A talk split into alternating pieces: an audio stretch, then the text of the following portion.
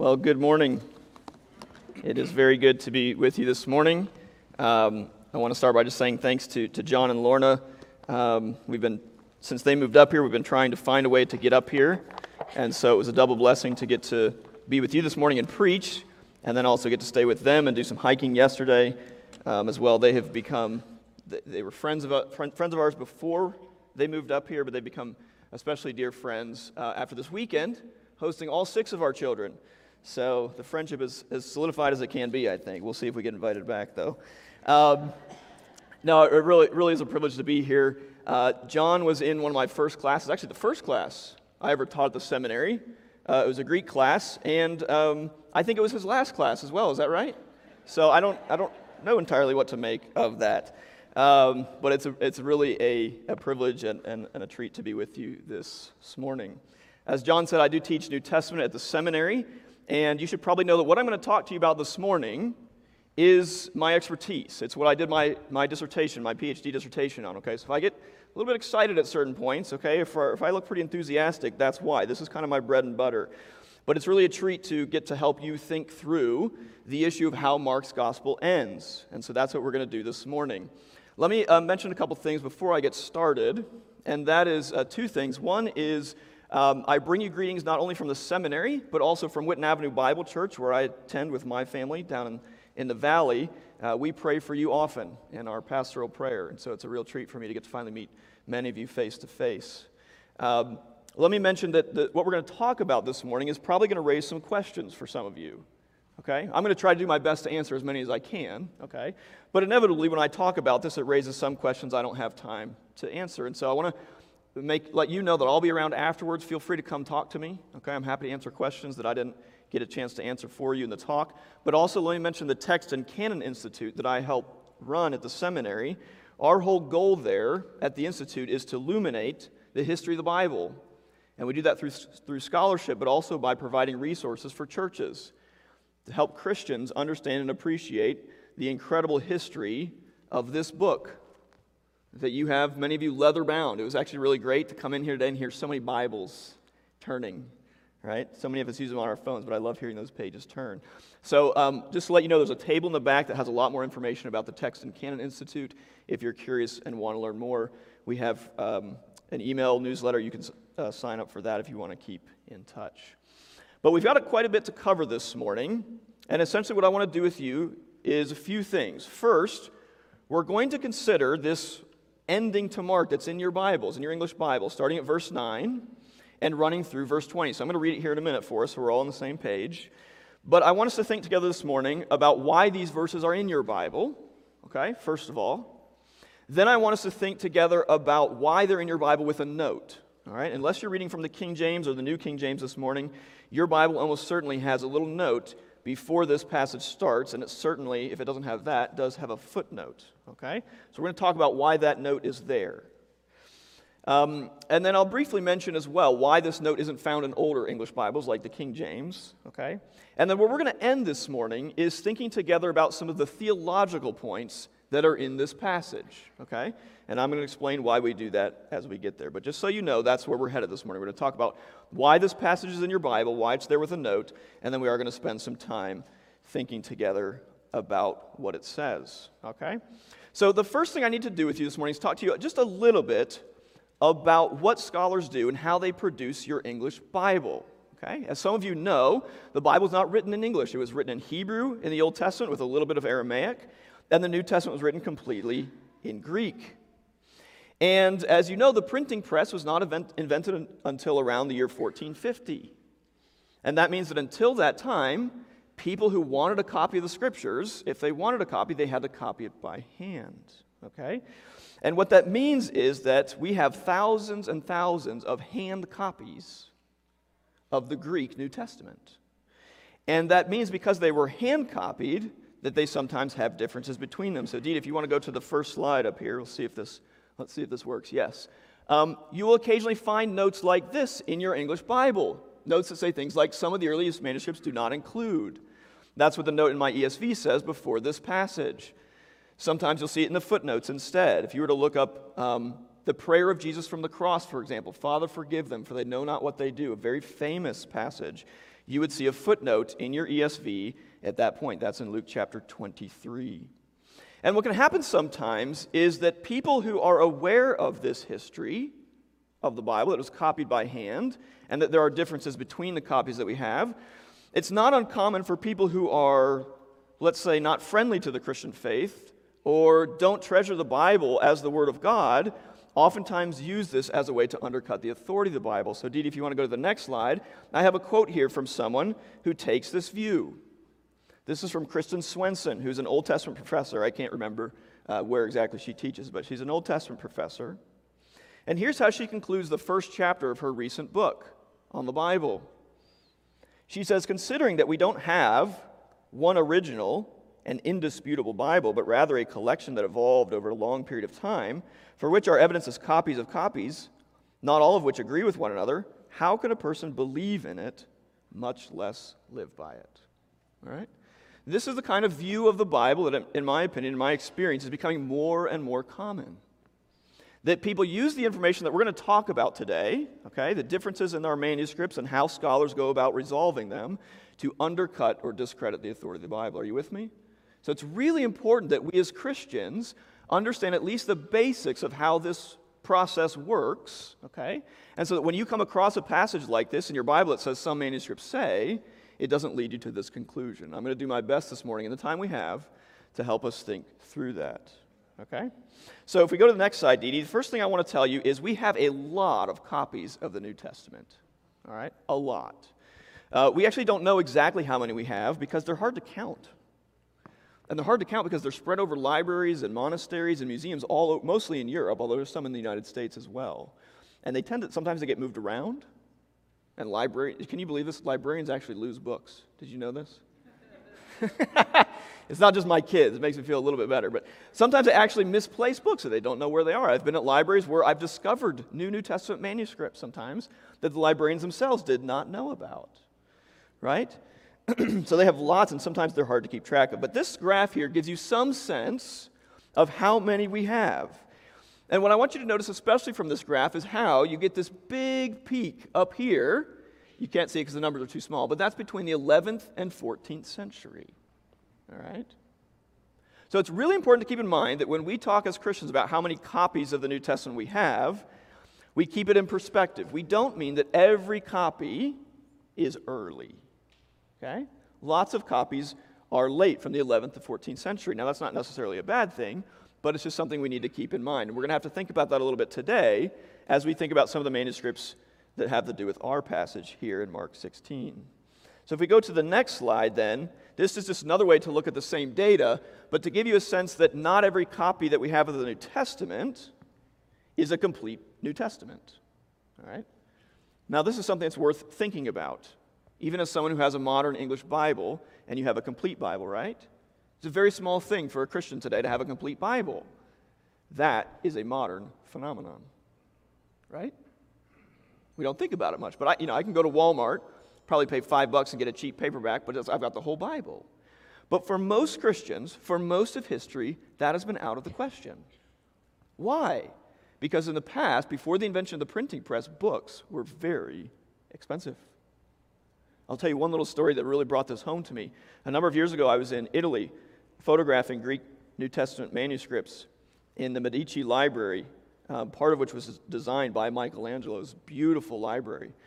And um, Michelangelo had designed the steps leading up into the reading room. And this reading room was actually one of the first, what we might call kind of an early public library, right? We take public libraries for granted today, but they haven't always been a thing. And so I was in this library, and the library was set up with reading tables where you could put the book to read. And at the back of the room was the bookshelves where they would keep the books. And we were there to digitize some of these manuscripts. And one of the manuscripts that we digitized still had attached to the spine the chain. And I thought, well, that's odd. Why would there be a chain on a Bible? But when they took us up into this reading room, it became clear because underneath the reading desk, there was a metal bar that ran right along underneath the table. And that bar was there because they would bring the book to you. You would request it from the librarian. The librarian would bring the book to you. They would put it on the table, and then they would chain it to the bar so that you could not steal it. Which I think that's, you know, that's an interesting approach to late fees. but but it gives you an impression of just how important, how expensive Bibles could be. One of the manuscripts I'm going to show you this morning, it's actually on display at the table if you want to go back and look at it after the service, is a fourth century copy that is of the complete Bible. It's very rare in that that it's a complete copy of the whole Bible. And um, scholars have estimated that it might have cost a priest or a pastor at the time his whole year's salary for a book like that. Right? Now, can you imagine if we, if we said, look, we only have enough money in the church for one Bible, so we're going to take all of John's salary and we'll pay for it, right? See how that would go over. But that's how precious books were. And so keep in mind that most copies of our New Testament are not complete copies. Now, what's interesting about this graphic here is you can see that when Christians had to choose which part of the Bible to copy, and they often did, what did they choose to copy? They copied the Gospels. If they had to choose, again, it's not a choice you and I ever have to think about, but they did. And when they did have to choose, they often chose the Gospel. So we have in the range of over 2,000 copies of our Gospels. We'll come back to that when we think about our passage. All right, um, next slide, if you would. Let me give you some perspective, okay? Copying by hand is really hard, okay? As I always say, if you don't believe me, go home today, pull out Mark's Gospel, and copy by hand and see how you do, right? It's hard work. And so what happens is because we have so many copies of our New Testament, we also have lots of small differences between them where scribes made mistakes. But it's really important when we think about all these mistakes, and there are a lot of them, it's really important that we keep them in perspective. So, in one case of the New Testament, John chapter 18, it's one of the few places in the New Testament where scholars have been able to compare all the manuscripts to each other and list out all the differences between them.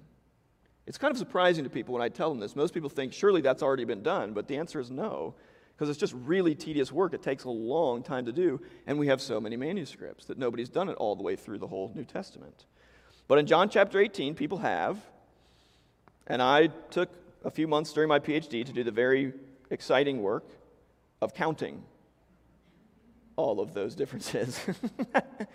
and here's what I discovered I counted that there were about 1,600 differences in our manuscripts of John chapter 18. Now you can see, sorry, not 1,600, 3,000. You can see we have about 1,600 copies of John chapter 18, and I counted a total of 3,000 variants. Now that's pretty striking when you compare that to the number of words in John 18. There's only 800 words in John 18. Now you can imagine with just those two facts, you can imagine how those who are skeptical about the Bible or who do not treasure it as the Word of God the way we do would love to use those two pieces of information to discredit it. Are you with me on this? But it's really important when we think about statistics to think carefully about how they work.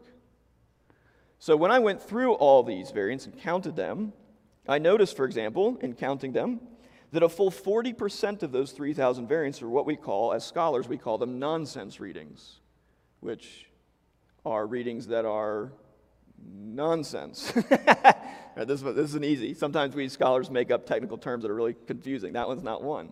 This is like when I write an email, right? And I mean to type the word the, but I spell it T E H. Yes? If you got an email from me and you saw that word, you would immediately know that's not a real word. But you'd also know exactly what English word I meant to type, wouldn't you? Okay?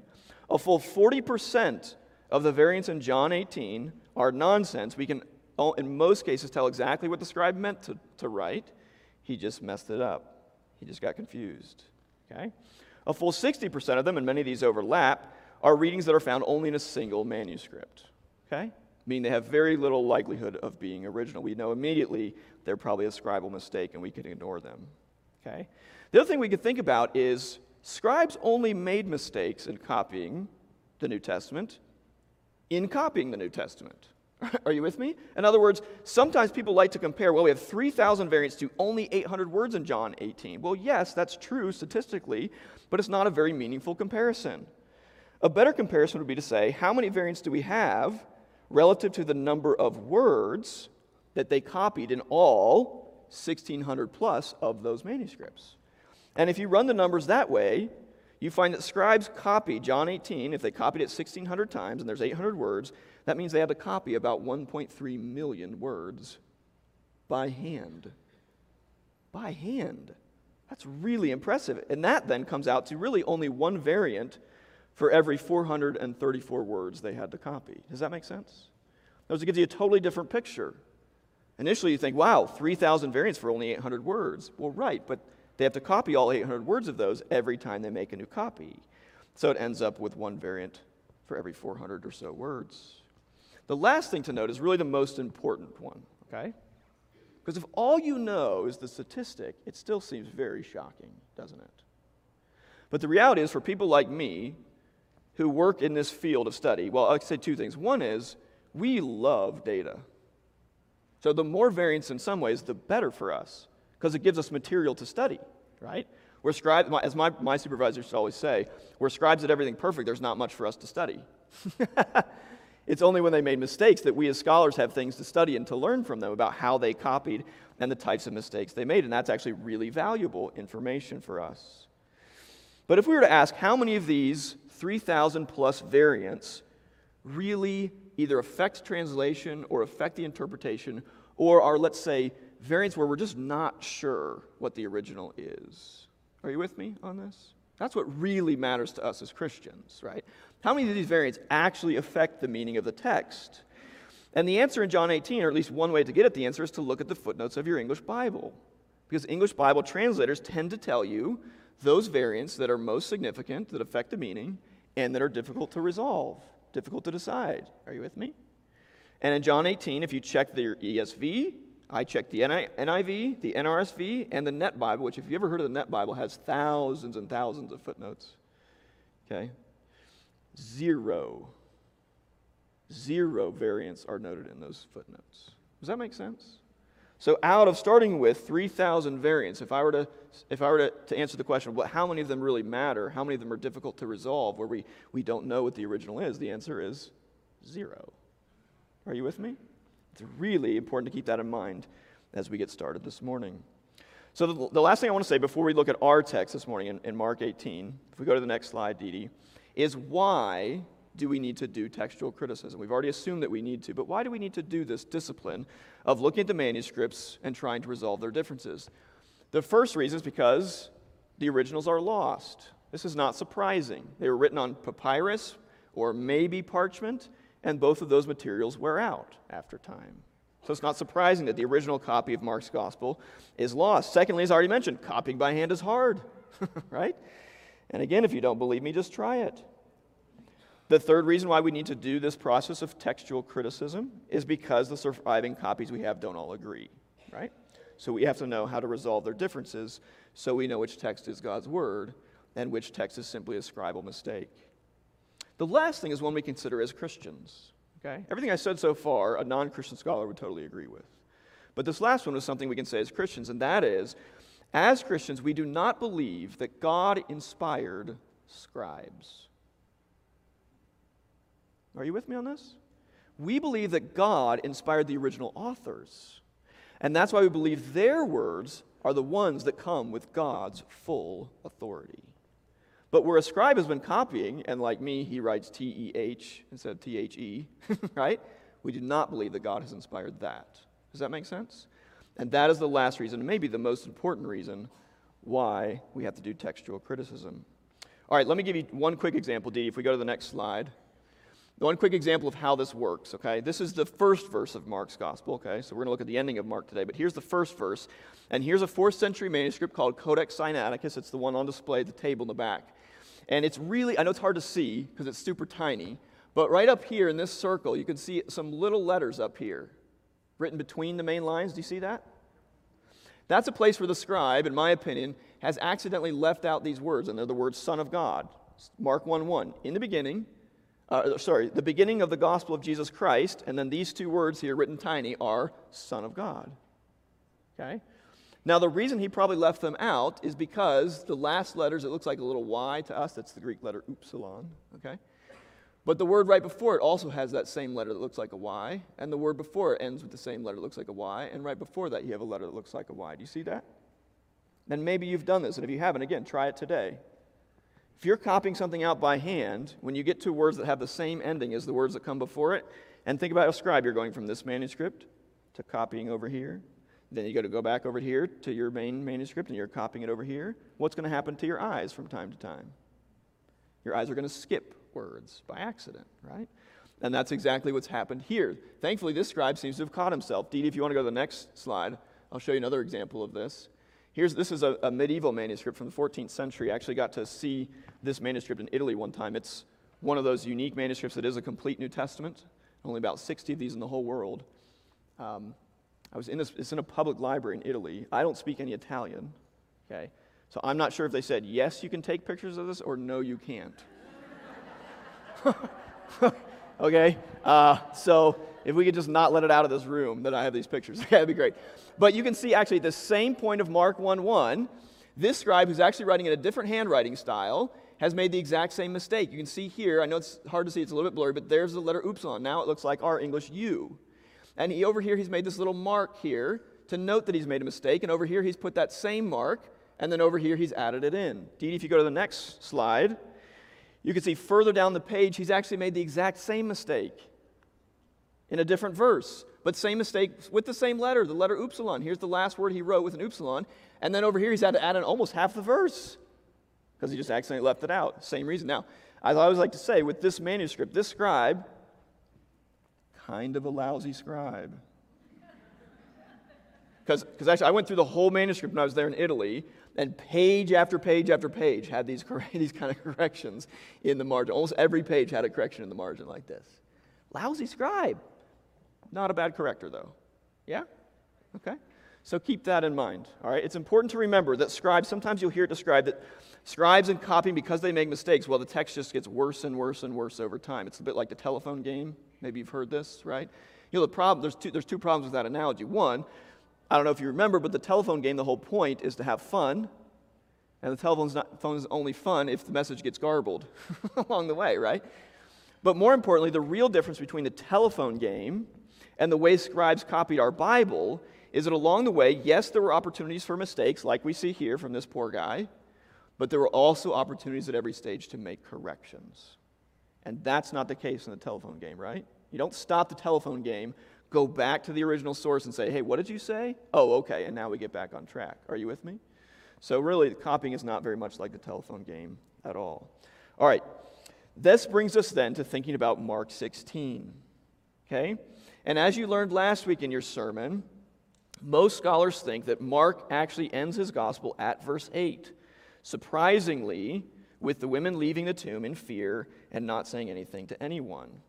But all English Bibles, as far as I know, I've never seen an exception, all English Bibles have verses 9 through 20. And so I want to think to you now, with that basic background of how textual criticism works and why we need to do it, about this particular variation, okay, and how we should think about it, okay? As I said, your English Bible is translated from Greek. And most manuscripts in Greek have this longer ending. Okay? So the first answer to the question, why is this in your Bible, is the simple one because it's in most Greek manuscripts. Okay? In particular, it's in about 1,600 Greek manuscripts. There are only two, which we'll talk about in a minute, there are only two that do not have it. There's a third one that's a little bit dicey, is a little bit debated, so we'll stick with the two main ones. Okay? It's not in most, excuse me, it's in most Greek Bibles, okay, and that's the reason why it's in your English Bible. Now, we should mention, if you remember back to my graph where I showed you where manuscripts date, and you saw that big peak over in the 11th to 14th century, okay, only about nine of our copies of Mark's Gospel date from before the 9th century, okay? So when we say 1,600 Greek manuscripts have this longer ending of Mark verses 9 through 20, keep in mind that most of them date from after the 9th century, okay? Hundreds of years after Mark was written. All right, we'll come back to that in a minute. I should also make sure to point out that this longer ending has been part of the English Bible from the very beginning. It's not surprising, given what I just told you about the manuscripts, but John Wycliffe's translation, which you may have, you're probably familiar with a little bit, um, probably finished around the year 1382, um, has it, and then also the English Bible of William Tyndale finished in 1526, which is the first English Bible from the Greek text rather than from the Latin. It also has it too. So that by the time we get to the King James in 1611, all English Bibles had had it by that point. All right? And the very simple reason for that is at that point in history, they didn't know about a lot of Greek manuscripts of the Bible, right? So the King James translation is really made from somewhere around a dozen New Testament manuscripts. That's really what it's based on. And most of them are from after the ninth century. The two most important manuscripts that we'll look at here in a minute that don't have this longer ending were not available at the time. One of them hadn't even been discovered yet. All right? So, as I say, why is it in your English Bible? The simple reason is because it's in most Greek manuscripts and because it's, in, it's been in most English Bibles. Okay? It was only in 1881 that the first English Bible came out. There was a revision of the King James that first noted the problem for English Bible readers. It's not that no English readers had known about it before, but that was the first time it was right there in the English Bible that there was an issue here. Okay? So that's why it's in your English Bible. Let's look now for a second at why it's marked in your Bible. Okay? And in particular, why most scholars do not think it's originally part of Mark's gospel. The most important reason is because there are two manuscripts that do not have it. Now, you may think, well, come on, if we're doing math here, 1600 to 2, those are pretty good odds, right? If it's in 1600 manuscripts, my goodness, why is there any doubt about it? Well, the two manuscripts that do not have it are not just any two manuscripts. So, Dee, if we can go to the next slide, this is a picture of Codex Sinaiticus here on the right. Again, same manuscript that's on display in the back. Over here on the left is a copy of the earliest manuscript of Mark's Gospel, actually just discovered and published within the last few years. One of the really exciting things about working in this field is that we discover new manuscripts all the time, and they get published. This one was sitting in a library in Oxford for over 100 years. And, and somebody knew it was there, but it got forgotten and didn't get published until recently. Pretty amazing. But to give you a sense of the difference in size, this is second or third century here on the left, this is fourth century here on the right. Okay? That little tiny orange square there, that's how big the manuscript on the, on the left really is. okay? It's tiny. It's the size of a credit card. Okay? Whereas the one on the right, that's a, it's Old and New Testament actually. It's a really big manuscript. Go look at it before you leave. It's huge. Okay? But it's really important, and it wasn't discovered until the 19th century. Pretty amazing. It was hiding from us at St. Catherine's Monastery at Mount Sinai in Egypt. And it was discovered and then published, and then scholars finally started to study it, and they realized just how important a manuscript it was because it's very early and overall has a very good text. So if you go to the next slide, Dee, that's a little close up of the ending of Mark in Codex Sinaiticus. And you'll see where I've driven, drawn that orange box. That's an, a blank space, and above it is Mark 16, verse 8, and there's nothing that comes after it. Okay? So you can see this is our earliest copy of Mark chapter 16, and there's no longer ending. And then if you go to the next slide, Dee, this is now Codex uh, Vaticanus. Name that because it's kept in the Vatican Library. And the same thing there, where we end Mark's Gospel at verse 16:8 without even a note. That little part there at the bottom is just the title of Mark again, and then nothing after that. So no longer ending of Mark. The other thing is there are about a dozen medieval manuscripts. Dee, if you go to the next slide, you'll see one of the medieval manuscripts that has a note, very much like your English Bible does today. And the note says the text from this point until the end is not found in some copies. But in the ancient manuscripts, everything is found complete. Now, we know today, we know more than this medieval scribe did, because we now know it's actually the opposite, isn't it? It's actually the, the older manuscripts that do not have this longer ending. But I point this out to let you know that even in the Middle Ages, some people still knew there was an issue here. And they put a note in their, in their copy of Mark. So we have about 12 manuscripts that have a note like this. One other manuscript that has a note says, in some of the copies of, of Mark, this longer ending isn't found, but it stops here. No note even about better manuscripts or whatnot. Okay? This means, again, that there were medieval scribes who knew about the problem and thought it was important to alert readers. So that's the Greek evidence. The, the evidence of, of the Greek manuscripts is our two oldest copies, our two most important copies, do not have it. Certain medieval manuscripts also tell us that it's not found there. The next type of evidence we need to consider is translations. One of the remarkable things about Christianity is that very early on, Christians thought it was important to translate the Bible into other languages, right? and we've been doing it ever since. So it was very early on translated into languages, as you know, like Latin, but also maybe some languages you've never heard of, like Coptic, which is an Egyptian language, Syriac, or Old Church Slavonic. Any Old Church Slavonic speakers here today? No, probably, okay, I figured probably not. It's pretty rare. Okay?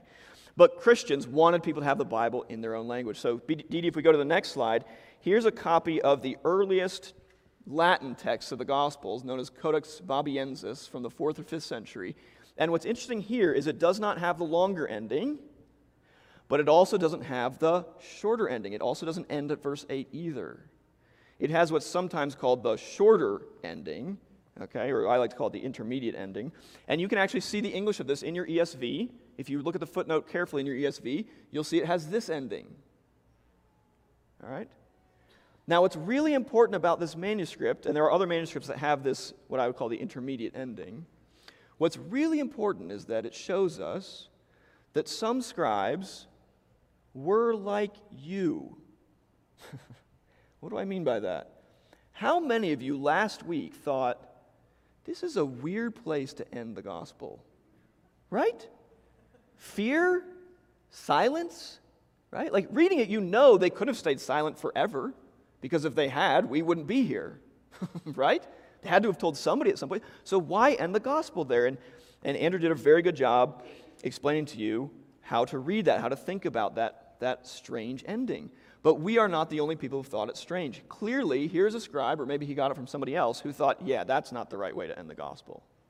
So he adds this little summary statement. But they reported briefly to Peter and those with him that they had been told, and after this, Jesus himself sent out by means of them from east to west the sacred and imperishable proclamation of eternal salvation.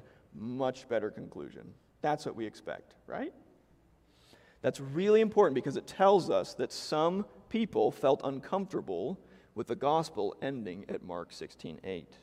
Okay? so, besides this manuscript, Codex Bobiensis, the longer ending is also missing in a very early Syriac gospel manuscript. There's a note in it in some later Syriac um, manuscripts. It's missing in a few Coptic ones as well. So just keep that in mind. Okay, there are some versional evidence as well. The last piece of evidence I want to look at with you, and then we'll, we'll move on to looking at some of the other factors involved, is what we call patristic evidence, or that is evidence from the church fathers. Okay? The church fathers, the earliest Christian theologians, wrote about the Bible a lot.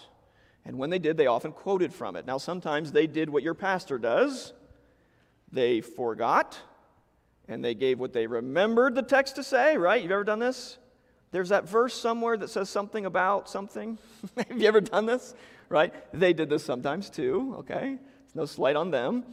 But other times they seem to have quoted directly from, from their copies. And many early Christian theologians do quote from the, this longer ending of Mark 16 without making any mention of any problem about it. So they seem to have just thought it was the, the normal ending, and they took it as the proper ending. But there's um, one early Christian reader in particular, or Christian theologian, named Irenaeus. Irenaeus is from the fourth century. He was a very famous church historian. You may have heard of him. He was also a bishop at one point. But he's really the first person to record the history of the church, after Acts at least. And in his discussion with someone who had written to him with questions about problems in the Gospels, apparent problems in the Gospels, um, sorry, not Irenaeus, Eusebius, excuse me, Eusebius replies by saying, Well, one way to resolve this problem is to note the fact that, in, and this, these are his words, in nearly all the copies, copies he elsewhere calls accurate, he says all, in all the copies, Mark ends at verse 16, 8. Okay? So again, in the fourth century, Eusebius is well aware that in some copies, or he, in his opinion, nearly all the copies end at Mark 16, 8. Okay? Uh, that gets repeated in Jerome later in the fourth century as well. So those are just a couple of instances of church fathers. When we turn to consider the longer ending itself, we also notice some odd features that also suggests that Mark originally ended at Mark 16, verse 8. The first is the awkward transition to verse 9. Did you notice it when you read it? Look at it with me now. Verse 9. Now, when he rose early on the first day of the week, he appeared first to Mary Magdalene, from whom he had cast out seven demons. She went and told those who had been with him as they mourned and wept. Now, here's the odd thing Mary is mentioned in the verse right before, isn't she?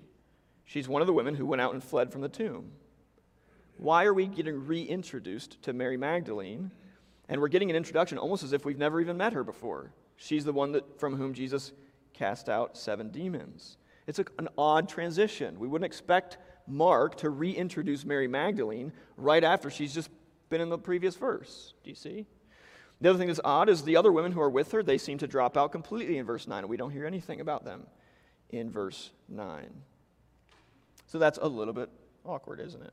We also don't have some of Mark's characteristic vocabulary. There's some vocabulary in this passage that are also not like Mark's typical vocabulary. Some of that's subjective, but nevertheless, I think combined with the manuscript evidence, it's significant to notice. The other thing that I think is most striking is there are two things that the earlier parts of Mark's gospel have really set us up to expect. And I think Andrew touched on both of these last week. One is twice in Mark's gospel, Mark tells us to anticipate a meeting between Jesus and his disciples in Galilee after the resurrection. Do you remember this? If Mark wrote this ending, if he wrote verses 9 through 20, there's no mention of Galilee and a meeting. And then the other thing that's really striking that's not there is the thing that Mark has just set us up to in verse 7 of Mark 16 go tell the disciples and who? Peter. And you remember this last week from Andrew's sermon as well. We don't get any kind of reconciliation between Jesus and Peter, which is exactly what we should expect from Mark's own account so far. Does this make sense? So there are a number of indications. Both there's there's some problems in the manuscripts. Our two earliest and important manuscripts do not have this longer ending. And then internally as well, there's some some strange issues. We have this awkward transition from verse 8 to 9. And then there are certain things we would really expect that if Mark had written these, we would have, and we do not have them. Okay? The other thing we could mention, Dee, you can go to the next slide here, is that these three short little paragraphs we have in verses 9 through 20 all have some, some clear parallels to other places in the Gospels that, and, and Acts as well that tell us about Jesus' post resurrection appearances. Okay? So, for example, Mark 16, verses 9 through, uh, 9 through 11 has parallels to both Luke and John, and you can uh, look these up later if you want and see how some of these overlap. Perhaps the most striking one is verses 12 and 13. After these things, he appeared in another form to two of them as they were walking into the country. What is that? That's the road to Emmaus, isn't it? And they went back and told the rest, but they did not believe them. That's the road to Emmaus. That's a very, very, very, very short summary of it, isn't it? but almost certainly, that's a summary of Jesus' walk on the road to Emmaus and the two disciples he appears to there. Other things we get, of course, are the ascension here, which has parallels in Luke and Acts, and we get the Great Commission, which has a parallel in Matthew. Okay? So those are just some things to think about when, you, when we answer the question why is this in your English Bible? Okay? But why is it there with a note? Okay? So that's the short reason. It's marked in your Bible because at the end of the day, and this is the most important principle, at the end of the day, it's much, much easier to explain why someone would want to add this ending to Mark than why someone would want to take it out. Does that make sense? If you had a copy of Mark's gospel and it ended with verses 9 through 20, you, would, you might see some of the problems I just mentioned, but it wouldn't be enough for you to say, well, let's cut that out, right? As a general rule, scribes did not go cutting things out of the Bible, and that's a good thing. we can be very thankful for that, right? But occasionally, very occasionally, not very often, but occasionally when they came across something that was really odd like this, they seem to have felt a need to supplement it. Does this make sense? So here's my best take on how you should think about verses 9 through 20. I like to think of them as an ancient appendix. They're an ancient appendix. That is, someone was reading Mark's gospel, they came to verse 8 and they thought, that's an odd place to stop the gospel. I've read this story in Matthew's version, I've read this, read story in Luke's version and in John's version, and I know there's more to it. Here, let me take some of these other things I know that are true from elsewhere in Scripture, and I'll summarize what happened after the fact. Whether that original person meant to add to Scripture in a bad way, or whether they just thought they were supplementing for a later reader, we have no way of knowing. But I don't think we have to assume it was nefarious necessarily. So I think that's probably the safest way for us to think about this, this longer ending of Mark is something like an ancient appendix. Now, that brings us to what I think is the most important question. Okay? If what I have said so far this morning is true, that it's not found in our earliest manuscripts and two manuscripts that are very important, and if we should think of it more like an ancient appendix, the question is given that Christians have for a long time read this text as Scripture, how should we approach it? Do you see? I want you to think about this. This is probably the hardest question of all this morning. That is, how should we as Christians approach this text? There are some, a small minority today, who think it's original to Mark, that Mark actually wrote it. I've given you my reasons for thinking that that's wrong. But then there are some people who think it's not written by Mark, but we should still read it as Scripture because Christians have long, long read it as Scripture. And here's the key that we'll talk about here in a minute, and that is there's nothing really wrong in this text. Did you read it? What if you read it this morning before you came? There's nothing unorthodox about it. Now, some of you are thinking, wait a minute. I know there are some weird things that happen in certain parts of this country that are based on this passage, right? I was joking with John when I was going to preach today, we were going to let the snakes out in the back halfway through my talk, right? Because we know there are people who handle snakes in their church services, and they base it on this passage, don't they? And you might think, well, that's a problem. That means, but here's the thing. Do you know how many Christians and how long Christians have read this passage as Scripture and never decided, hey, you know what we should do Sunday? Bring some snakes in and let them loose. Do you see what I'm saying? Like, for thousand plus years, Christians have read this passage and nobody thought up the idea to actually pick up snakes in church and see what happens as a sign of your faith, right? Just because some weird group decides to do something weird with the Bible doesn't mean we should cut that part of the Bible out. Are you with me on this? All right. So don't go down that road. I don't think that's a safe road to go down. All this is promising is that after Jesus has ascended to heaven, incredible things will happen to the apostles as proof that their message is true. And have you read the book of Acts? Are you aware of some of the things that happen in the book of Acts? There are some incredible things that happen here. In fact, thinking of snakes, doesn't Paul get bitten by a viper at one point? And doesn't he walk away unharmed? So you might actually say that the things that are described in this passage, the only exception I can think of is the drinking poisons. I don't know anybody in the Bible who drinks poison and is unharmed. But otherwise, everything else here is speaking in tongues, being bitten by a snake. I could take you to other places in Scripture and say that actually happened. Are you with me on this? So I think it's really, really important for us to think this morning as we, as we bring this to a close to remind ourselves that even if this is not original, even if we don't preach and teach this as Scripture, which is what I'm going to advocate for, nevertheless, we can realize there is nothing dangerous here. There is nothing unhelpful. There is certainly nothing untrue. In fact, as we'll see, there's many really important truths here that the Scripture teaches elsewhere. Which brings me then to the way I think the safest way for us to handle this is as Christians. And that is to go back to the reformers the ref- during the Reformation. As the reformers thought very carefully and afresh about Scripture and how to treat it, they had a group of books that for a long time in the history of the church had been debated about whether or not they were Scripture or not. And you may know those are called the Apocrypha. You've heard this term? These are the books that are in the Catholic Bible and not in our Protestant Bibles. And you know what the Reformers' view was of the Apocrypha? They did not say, don't ever read those. Those are dangerous. It's not what they said. They said, there's a lot of good stuff in the Apocrypha. There's a lot of stories in the Apocrypha of God's people, the Jews, before Christ, being faithful to Him. If you read the book of 1st or 2nd Maccabees, it's a story about how the Jews, under terrible oppression, remained faithful to God, and in some cases gave their lives to do so. It's incredible stories. But what the reformer said is look, the church has not always accepted these books, and so we should read them for edification, but we should not read them to base our doctrine on. Does that make sense? We have the books that are inspired, and that's where we go for doctrine.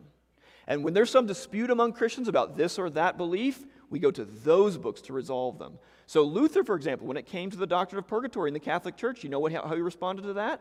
He said, You know what? You could look to some of the Apocrypha and base your doctrine of purgatory on that, but we're not going to base doctrine on that because we're not confident that those books are inspired. Do you, see, do you see what I'm saying? So, where the Apocrypha aligned well with the rest of Scripture, Luther was happy to read them and happy for other people to read them. And this may surprise you, until about the 19th century, all, oh, I shouldn't say all, most Protestant Bibles printed the Apocrypha. They did. It was only in the 19th century that printers started to remove them completely. But I think that's a helpful way, that basic category is a helpful way to think about this longer ending of Mark. Should we treat it the same way we treat the rest of Scripture? No, I don't think so. But where it overlaps and reinforces or illustrates truths found in the rest of Scripture, I think we can read it and not be troubled by it and certainly not be troubled that for centuries Christians have read it as Scripture. Does this make sense? In other words, there's no Christians again outside of a small group in Appalachia, who have read this text and been led astray because of it. It is not, in that sense, dangerous. Are you with me? And so now, what I'd like to do in these last few moments that we have together is illustrate for you four quick truths that this longer ending of Mark, even though I don't think it's original, nevertheless reminds us of, and that are very good things for us to be reminded of. Are you with me? Okay, so let's look at this very briefly. The first one is in verses 9 through 11. This passage reminds us that Jesus rose from the dead. Look at what it says. Now, when he rose early on the first day of the week, he appeared first to Mary Magdalene, from whom he had cast out seven demons. And it goes on. Now, friends, why is that worth remembering? Because that is the cornerstone of our faith. That Jesus Christ not only died, but rose from the dead. Isn't that, the, isn't that what Paul says in 1 Corinthians 15? If he's not risen from the dead, pff, party up, do what you want. It doesn't matter. Right? Someone has wisely said if Jesus wasn't raised from the dead, nothing else matters. And if Jesus rose from the dead, nothing else matters. Are you with me? The resurrection of Jesus is the cornerstone of our faith. It is the proof that his death is different than ours. It is proof that God himself vindicated Jesus' claims. Do you remember why Jesus was put to death?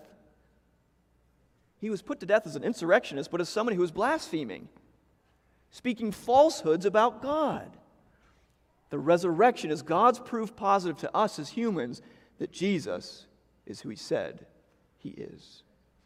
And friends, is that claim not contested in our own day? The same as it was in the first century? Look at this passage. It tells us again and again that witnesses to the resurrection went and told people, and they did not believe. Do you see it in verse 11? But when they had heard that he was alive and had been seen by her, they would not believe it. And we know that from elsewhere in Scripture. After these things, he appeared in another form to two of them as they were walking to the country. They went back and told the rest, but they did not believe him. Do you see? There are still people today, are there not, that hear our testimony about the resurrection and say, ah, I don't believe it. That's not true. But, friends, everything about our faith and every truth that elsewhere is presented in Scripture hangs on the fact that Jesus Christ, three days after he was put in a tomb, walked out alive. Amen? And friends, we need to think a little bit about this because sometimes I talk to people and they think, well, but ancient people were, you know, ancient people. And they didn't have smartphones or modern science or so they just believed things like this, right? Friends, can I tell you that ancient people knew how people died? And they knew what happened to dead people. They didn't live in a world where dead people were just walking around all the time. Are you, are you with me? They knew that dead people had a tendency to stay in the grave. So, why did they believe that this one dead person had walked out of the grave? Friends, they believed it because it was true. They believed it because it was true. So, this passage reminds us that Jesus rose from the dead. It also reminds us, as I mentioned, that not everyone believes. That not everyone believes. There's a remarkable passage in Luke's gospel, a parable, the parable of the, of, um, the rich man and Lazarus. And you may remember the parable of the rich man and Lazarus. Lazarus is this poor man who's sick, and he's on the doorstep of the rich man. They both die, and they're separated by a great chasm. Abraham is there with, with Lazarus, this poor man. And the rich man says to Abraham, Abraham, send Lazarus to my brothers so that so they can be warned and not end up here where I am in, in pain and turmoil. And Abraham says words to the rich man that are terrifying. He says, They have Moses and the prophets. If they do not believe them, they will not believe even if someone were to raise from the dead. Friends, that is an indictment on the condition of the human heart apart from the intervention of God's grace. That apart from the intervention of God's grace, you too would be incredulous at the incredible claim that someone rose from the dead. Are you with me? What an incredible claim. People do not believe that. The third thing that this passage reminds us of is that salvation comes by faith and was confirm, confirmed by miraculous signs. Verses 16 and 17. whoever believes and is baptized will be saved, but whoever does not believe will be condemned. Now we know you don't that, that baptism does not save you because in the second line there, even there, this is not a place where this passage is theologically problematic. If you read it closely, it's whoever believes and is baptized will be saved, but we know that what really saves is faith because the very next line says, whoever does not believe. It doesn't say, but whoever does not believe and is not baptized. Do you see that? So the real focus here is on faith, which should then lead to baptism as a sign of faith. But this passage reminds us that salvation comes by faith. Salvation comes by faith, doesn't it? It is our trust, our full confidence in Christ and what He's done for us that saves us. It's not anything that we do, is it? It's not anything that we do. I know some Christians, and I, I was a Christian that, like this myself, who think, yes, I know that faith saves me, but I think I need to help Jesus out just a little bit. Right? Not like a lot, like he did the heavy lifting of salvation on the cross, but I need to help him out. Friends, how many of you know Jesus does not need your help? We do not live obedient lives to help Jesus save us. What an affront to the work of Christ on our behalf to think that way. No, we live lives of obedience out of gratitude for the gift that is received only by faith. The last thing that this passage teaches, and this is where I'll close this morning, is that Jesus sits at God's right hand as king. Look at verse 19. So then the Lord Jesus, after he had spoken to them, was taken up into heaven, sat down at the right hand of God, and they went out and preached everywhere, while the Lord worked with them and confirmed the message by accompanying signs. Friends, we proclaim the message because Jesus died, because he rose, and he ascended. Now, to be honest, a lot of times we as evangelicals do not think about that third one a lot. We tend to focus a lot on the first one and then sometimes on the second one, but we very rarely think about the importance of the ascension to the saving work of Christ. So, just for a brief minute here, I want you to think about how important that is. Okay? And I want you to think about it by thinking about the other resurrections in the scriptures. Yes? Think about Lazarus in John's gospel. I, I call him, I think of it, I think of it poor Lazarus. Because you know what happened to poor Lazarus? The guy dies, okay? Gets brought back to life after a couple days, so he stinks awfully. And that's what the text says, he stinks. And then, and this is not recorded, and this is why we don't think about it a lot, but, but have you ever thought about what had to happen to Lazarus? Is, is Lazarus still walking around here anywhere? No, where, where is he? He had to die. Have you ever thought about Lazarus? The, the poor guy had to die twice. Most of us only have to do it once, but this poor guy has to do it twice, right? And that's true of every resurrection in the, in the Bible. Every person in the Bible who is resurrected dies again. There's only one. There's only one resurrection in the entire Bible where he's risen and never dies again. And that is Jesus Christ. Because 40 days after he rose from the dead, he ascended into heaven and he sits at God's right hand. Do you know why Jesus is able to give you eternal life? Why he's able to offer that to you? It's not just because he died, because, friends, let me tell you, if all he had died, he's just another Jewish first century, uh, another first century dead Jew. And there are lots of those, and you've never heard their names. Right? The only reason you've heard of his name is because he walked out of the grave and never went back in. Jesus died, rose, and ascended and he sat down at God's right hand because God gave him all authority on heaven and on earth. So, the last thing I want to say this morning is to those of you who are believers, these are the great truths of your faith. Whatever else I have said this morning that's raised questions for you, you need to know this that the things that are presented in this longer ending of Mark, they are true. Because we can look to other places in Scripture that reinforce them, that's, that's, that teach us about them. Yes? And these are the great truths of your faith faith. Lean on them, treasure them, share them. If you are here this morning and you're not a believer, the message to you is that these, these great truths could be yours as well. Because Jesus died, he rose, and he ascended at God's right hand, and all authority on heaven and earth has been given to him. You have two ways to meet him. You can meet him as the judge when he comes back with all that same authority to judge those who have rejected him. Or you could meet him now as the greatest friend you'll ever know. Friend, if that's you this morning and you have not yet committed your life to Christ, today is the day. You come talk to me or you come talk to John or one of the other staff members here. You don't go another day without turning your life over to Jesus, the King. Would you pray with me as we close?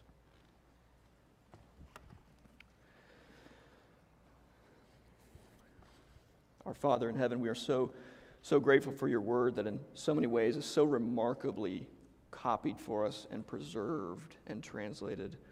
We are the beneficiaries of hundreds and even thousands of years of faithful followers, faithful Christians who have copied these texts for us and preserved them so that we can translate them and study them, read them, sing them, preach from them. Oh Lord, what a tremendous, tremendous resource. What a tremendous benefit to us. Help us to treasure these words that we have in the scriptures. Father, for those who are here this morning and they are for the first time contemplating a life apart from Jesus Christ, would today be the day of salvation for them? We pray only in Christ's name, the one who died, rose, and is even now at your right hand. Amen.